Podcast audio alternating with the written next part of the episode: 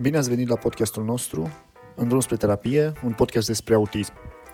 Gazda voastră sunt eu, Paul Boncuțiu, tatăl unei minunate fetițe diagnosticată cu autism în formă gravă și destul de recent diagnosticată și cu A D H D.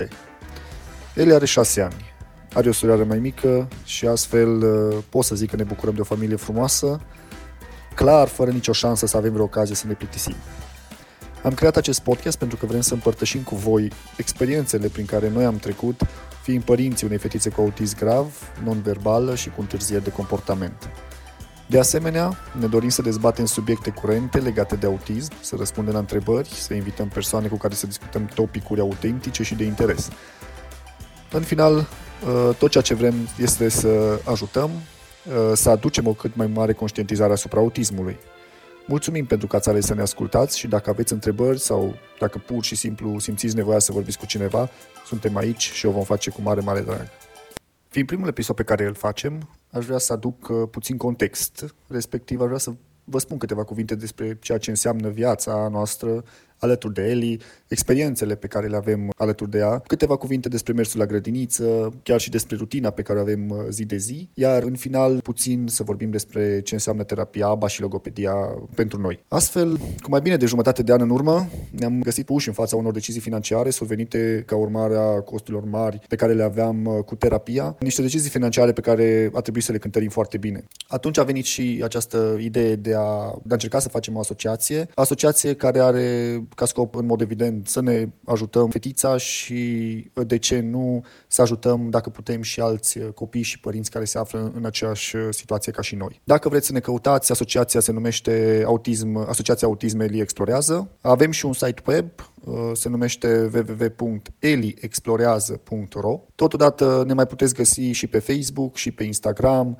în ambele locuri cu același nume, Autism Eli Explorează. Decizia de a face asociația a venit ca și răspuns la o întrebare foarte simplă. O întrebare foarte simplă și foarte, foarte reală. Ce se va întâmpla cu Eli după ce noi nu vom mai fi și mai ales dacă nu vom reuși să o integrăm în societate până atunci? Ce se va întâmpla cu ea? Va ajunge instituționalizată în România? Cred că toți, chiar cred că toți știm ce ar însemna acest lucru în momentul de față. Astfel, ne dorim, prin intermediul asociației, să facem cât mai multe lucruri, să ajutăm și alți copii. Ne-am dorit să avem un spațiu pe care să îl transformăm în timp într-un spațiu de joacă pentru copii cu dizabilități, un loc în care să se poată face terapie cu copiii care au uh, autism în uh, zona noastră și aici uh, vin la ceea ce înseamnă zonalitate, respectiv faptul că asociația este făcută în zona Florești, județul Cluj. Spun acest lucru pentru că există anumite direcții de finanțare care pot să fie accesate doar zonal. Noi, pentru a, pentru, pentru a reuși să facem tot ceea ce ne-am propus, încercăm să aplicăm la, la finanțări, după cum ziceam și mai devreme,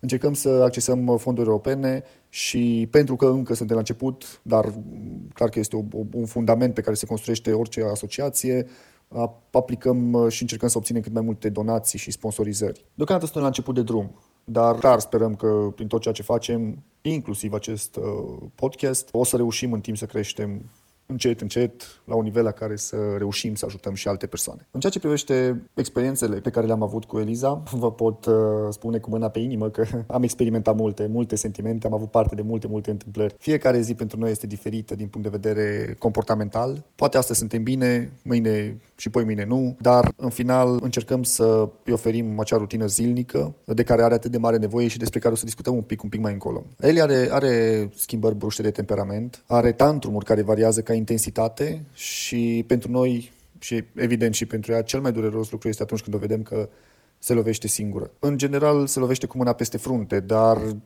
o vedem de multe ori cum se dă cu capul de perete sau eu știu de alte obiecte pe care le are în jur. Se întâmplă acest lucru atunci când se, când se frustrează și când nu obține ceea ce își dorește, nu știe să transmită ceea ce are nevoie și apar frustrările. Ce ne bucură este că nu face rău nimănui al cuiva, nu face rău, nu-i face rău surorii ei, lucruri de care noi ne-am temut la început, l-am văzut ca și o posibilitate, dar în final se pare că avem un copil cu minte și drăgăstos chiar. Vorbind despre partea aceasta de tantrumuri și de schimbări bruște de temperament, am observat o descreștere a acestor evenimente în ultima vreme, dar cu siguranță nu au, nu, nu au dispărut complet. El este un copil extraordinar, un îngeraș frumos și un copil extrem de vesel și iubăreț. Dar nu a fost tot timpul așa. Mai ales când a fost, a fost micuță. Acum Eli are, după cum ziceam în intro, are, are șase ani. Dar în primii ani de viață a fost destul de frustrant pentru, pentru părinți, pentru că nu arăta, nu arăta iubire, nu arăta sentimente față de, de părinți și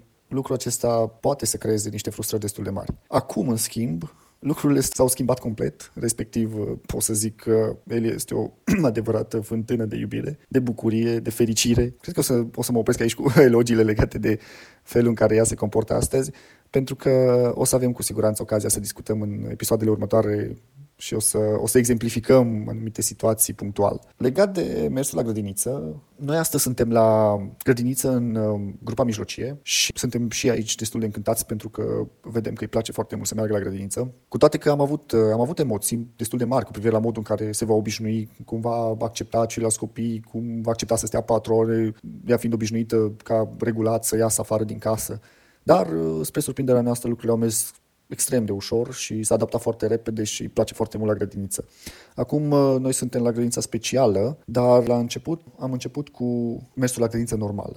Din păcate, există diferențe mari între ce înseamnă grădinița normală și cea specială. Mă refer aici la diferențe de structură, diferențe de atenție față de copiii care au nevoi speciale, diferențe de cunoștințe despre cum, comportamentale, despre cum să abordezi lucrurile atunci când ai un copil cu nevoi speciale. Fiind dezamăgiți de, de, de tot ce am văzut la grădinița normală, evident raportat la copilul nostru cu, cu nevoi speciale.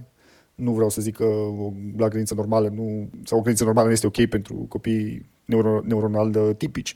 Mă refer aici strict la modul în care grădinița normală se raporta la un copil cu nevoi speciale. Astfel, am ales o retragere de la grădinița normală. Am ținut-o acasă pentru că am retras-o undeva prin februarie, am ținut acasă până în septembrie când a putut să înceapă la grădinița specială și la grădinița specială am putut să o integrăm în primul an, din păcate, la grupa mică. Cu toate că a făcuse deja grupa mică la grădinița normală, dar oricum ne-am bucurat că au fost acceptate la grădinița specială, am reușit să obținem un loc și faptul că am văzut imediat beneficiile atât pentru ea cât și pentru noi, la a merge și a frecventa orarul unei grădințe speciale, ne-a arătat că am luat cea mai bună decizie de a, o, de a nu mai lăsa la o grădință normală. La grădința specială, lumea se ocupă de ea, educatoarele sunt atente, știu cum să procedeze atunci când vine vorba cu un copil cu autism. Sunt puțini în grupă, există terapeuți, există logopezi. Lucrurile decurg cu totul altfel față de, de ceea ce înseamnă grădința normală. În ceea ce privește rutina, că ziceam că să discutăm, zic, vorbim câteva cuvinte și despre rutina unui copil cu autism. După cum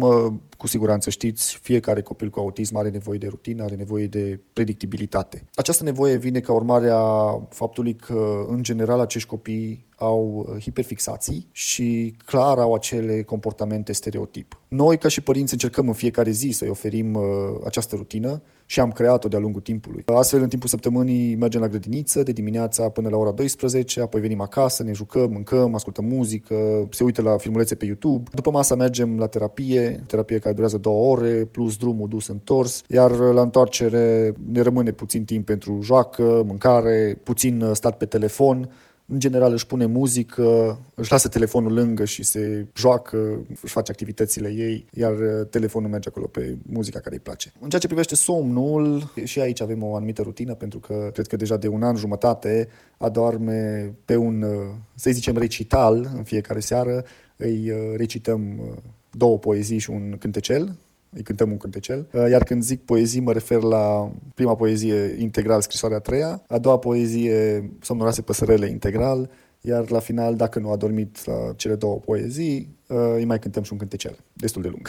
În general adorme pe acest repertoriu, dacă nu adorme, bine, acum sunt situații, sunt situații, sunt serii în care apar anumite comportamente care nu o ajută să adormă, dar în general, în ultima vreme, cel puțin, nu mai avem foarte mari probleme cu somnul. Iar în weekenduri, în weekenduri, iarăși am încercat să construim o rutină. Aici vorbim despre, aproape în fiecare săptămână mergem la vizită la, la bunici, mergem aproximativ la, la fiecare trei ore, două trei ore, ieșim în, în, în parc, ieșim afară din casă, pentru că altfel își pierde răbdarea, intră din nou, dacă își pierde răbdarea, intră într-o zonă de frustrare și nu ne dorim lucrul ăsta. Mai mergem și la locuri de joacă indoor, dacă vremea nu ține cu noi și nu putem să ieșim în parcuri, iar mai nou, cam de o lună, o lună jumătate, am început să mergem la, la înot, am descoperit anul acesta că îi place foarte mult apa, îi place foarte... Adică știam că îi place apa, dar nu știam că îi place și să...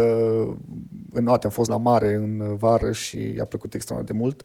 Și de atunci am început să mergem la piscine, am început să mergem la înot în bazin indoor. O să mai povestim și despre asta, pentru că o să vă țin la curent cu evoluția. Îi place să stea în apa adâncă, încearcă singură să învețe să noate. E greu să îi explic ce trebuie să facă și trebuie să îi arăt, trebuie să ne jucăm, îi mai arăt un pic, iarăși ne jucăm. Și încet, încet a învățat să stea la suprafață, ceea ce mă bucur extraordinar de mult și îmi dă speranțe. Iar acum recent am fost la, la bazin, a făcut aproape jumătate de bazin, a notat pe spate. Am fost extraordinar de încântat. Așa că o să mergem în continuare, aproape în fiecare săptămână, sper eu, în, în fiecare weekend să, să mergem să facem ore de înot. Am vrut să mai prezint o activitate pe care o avem ca și rutină și e importantă pentru noi, pentru că ne ajută foarte mult la mersul la baie.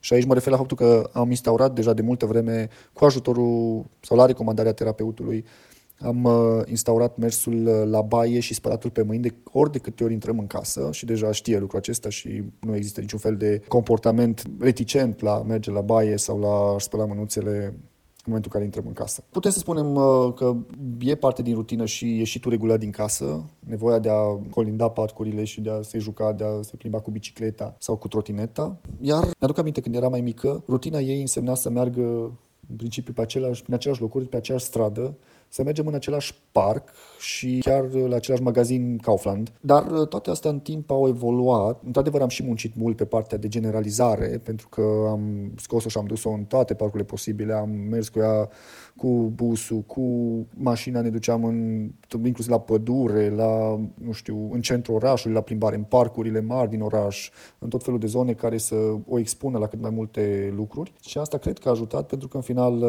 Am înțeles că sunt mai multe străzi, am înțeles că sunt mai multe parcuri, am înțeles că există mai multe magazine și nu mai avem frustrări și tantrumuri în momentul în care, nu știu, mergem undeva sau nu recunoaște locul în care este și așa mai departe. Terapie facem de peste trei ani de zile, facem terapie comportamentală A B A. Cred că sunt multe lucruri de spus despre terapia A B A și o să le abordăm în episoadele următoare pe măsură ce apar subiectele de discuție. Pe lângă terapie am mai făcut și logopedie. Eli, după cum ziceam, este non-verbală, astfel că logopedia este necesară ca să o ajute să-și dezvolte mușchii, să învețe să vorbească, să facă exercițiile care se antreneze, după cum știam, mușchii care ajută la vorbire. Dar, din păcate, am fost nevoit să oprim logopedia pentru moment.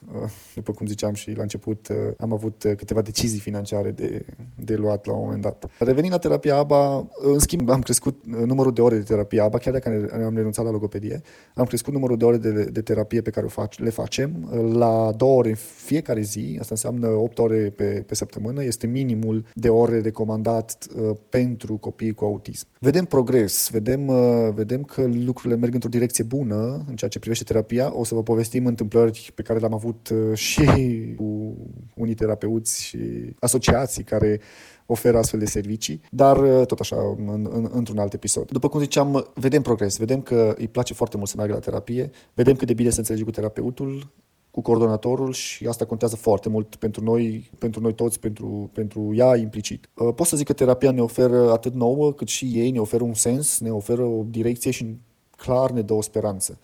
Conștientizăm că în acest moment Eli, având deja șase ani, există, există posibilitatea să nu se recupereze complet, există posibilitatea să nu reușim să o integrăm în societate, există posibilitatea să nu vorbească niciodată și să aibă constant nevoie de sprijin din partea noastră. Dar ce, ce pot să zic este că noi facem tot ce putem, încercăm să facem tot ce ține de noi și să o ajutăm și, și să încercăm să depășim aceste momente. Până la urmă, acesta este și motivul pentru care am creat acest podcast, pentru că suntem siguri și știm că există și alți părinți care poate în acest moment se simt pierduți, simt că poate viața lor a luat o pauză, că totul gravitează în jurul copilului lor autist. Lucrul ăsta e adevărat. În final, viața, în general, a părinților gravitează în jurul copiilor noștri, dar cu toate acestea, a avea un copil cu autism grav și care mai este și non-verbal, este cu atât mai mult o provocare. Este o provocare pentru care trebuie să te, să te înarmezi cu multă, multă răbdare, cu multă, multă îngăduință și, în mod evident, cu toată dragostea din lume. Ce știm este că copilul nostru nu are nicio vină că este așa. La fel și copilul vostru